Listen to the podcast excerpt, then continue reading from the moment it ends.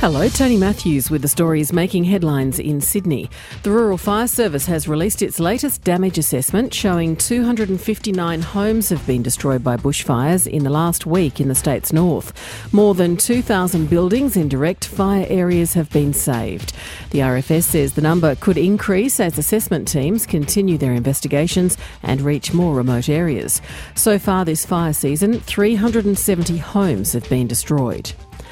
A fundraiser for the Port Macquarie Koala Hospital has raised more than half a million dollars in donations to help care for koalas injured in the bushfires. The hospital's official GoFundMe page asked for $25,000 to help with care costs. The hospital shop coordinator, Lynn Booth, says the figure is extraordinary. We have been absolutely overwhelmed with generosity. People donating through the GoFundMe page, it's far exceeded what we expected. Um, so at this point in time, we've already ordered 30 of the water drinking stations, so they're being built. The Foreign Affairs Department has labelled climate change as an existential threat for some Pacific Island nations. The department's climate change strategy was released earlier this month to little fanfare and outlines how the federal government's aid program is being directed to nations in the Pacific.